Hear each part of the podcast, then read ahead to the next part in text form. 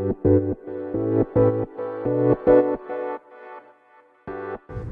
ようございます。なつきです。今日は逃げ道についてお話ししていきたいと思います。先日あの企業仲間の方とお話ししていてでまあそこの、ね、お互いの受講生さん今こういう感じなんだよとか、まあ、お互いのね講座についてこう話したりとかしてて、うん、まあその方はね純粋にこう仲がいいというか結構うん。あの腹割って話せる 感じの方ですごい合うんですよねビジネスとか。なんか物事に対しての考え方とかも似ていて。そう。でまあそういう話をしている中でなんかやっぱりあの最近あ最近じゃないかもしれないな。まあ私は企業01やっててまあその彼女はえっ、ー、と企業ゼロに近い状態の方を集めたいわけではないが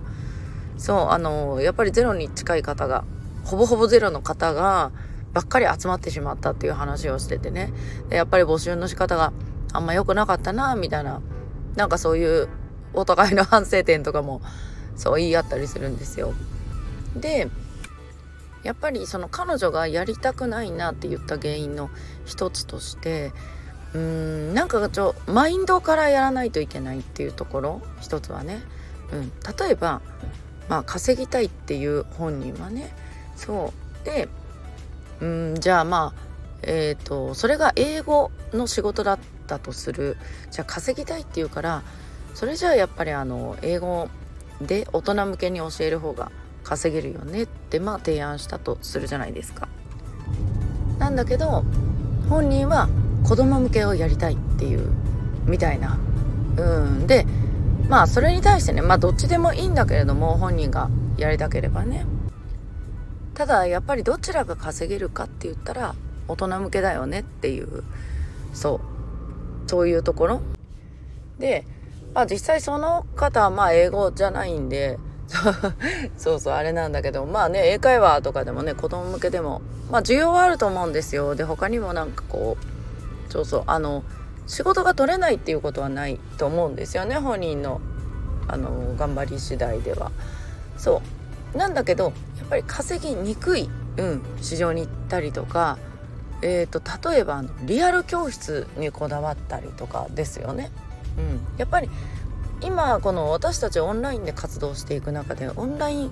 の講座を作るっていうのがやっぱり効率よくその時間も有効的に使えて、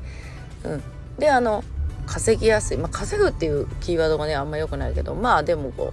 う、ね、稼ぎやすいじゃないですか。それをなんか「いやでもリアルがいいんだよね」とかって言ってまあリアルでやる。うん、でもちろんそれもいいんだけどもまあどちらがより集められるかっていうとまあそれはそのオンラインですよね。だからものによってはやっぱり、うん、あの無理なものっていうのはないと思うけどそうでもどちらが稼げるかっていうとっていうところはありますよね。だから本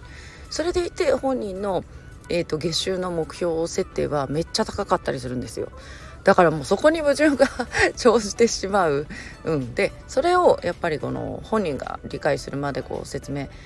してね、うん、やるだとか、うん、でもやっぱりそれでも、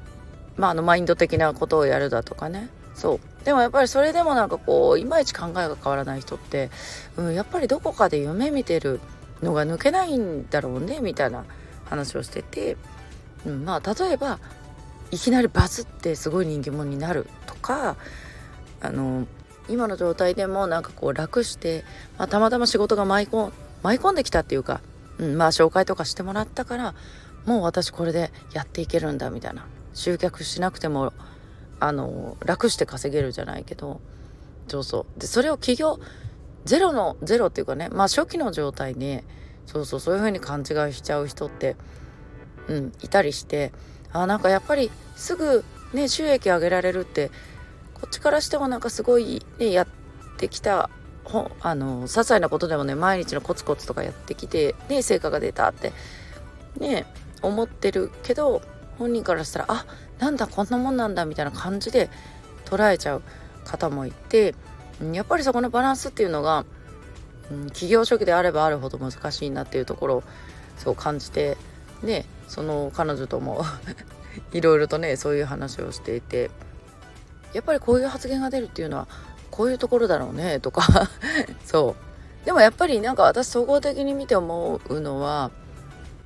ちょやっぱりあの夢見ちゃったりとかまあその現実的にまだ捉えられてない、うん、だからあんまり早くその理解してない段階であんまり早くあの売り上げ上がるのもよしあるしだなっていうのも感じて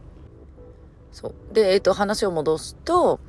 そのまあなぜその稼げない方に行くかっていう私最大の理由として本人は多分気づいてないかもなんだけど例えばじゃあ稼げる方に。まあやりたいことで稼げたらねそれが一番いいんだけども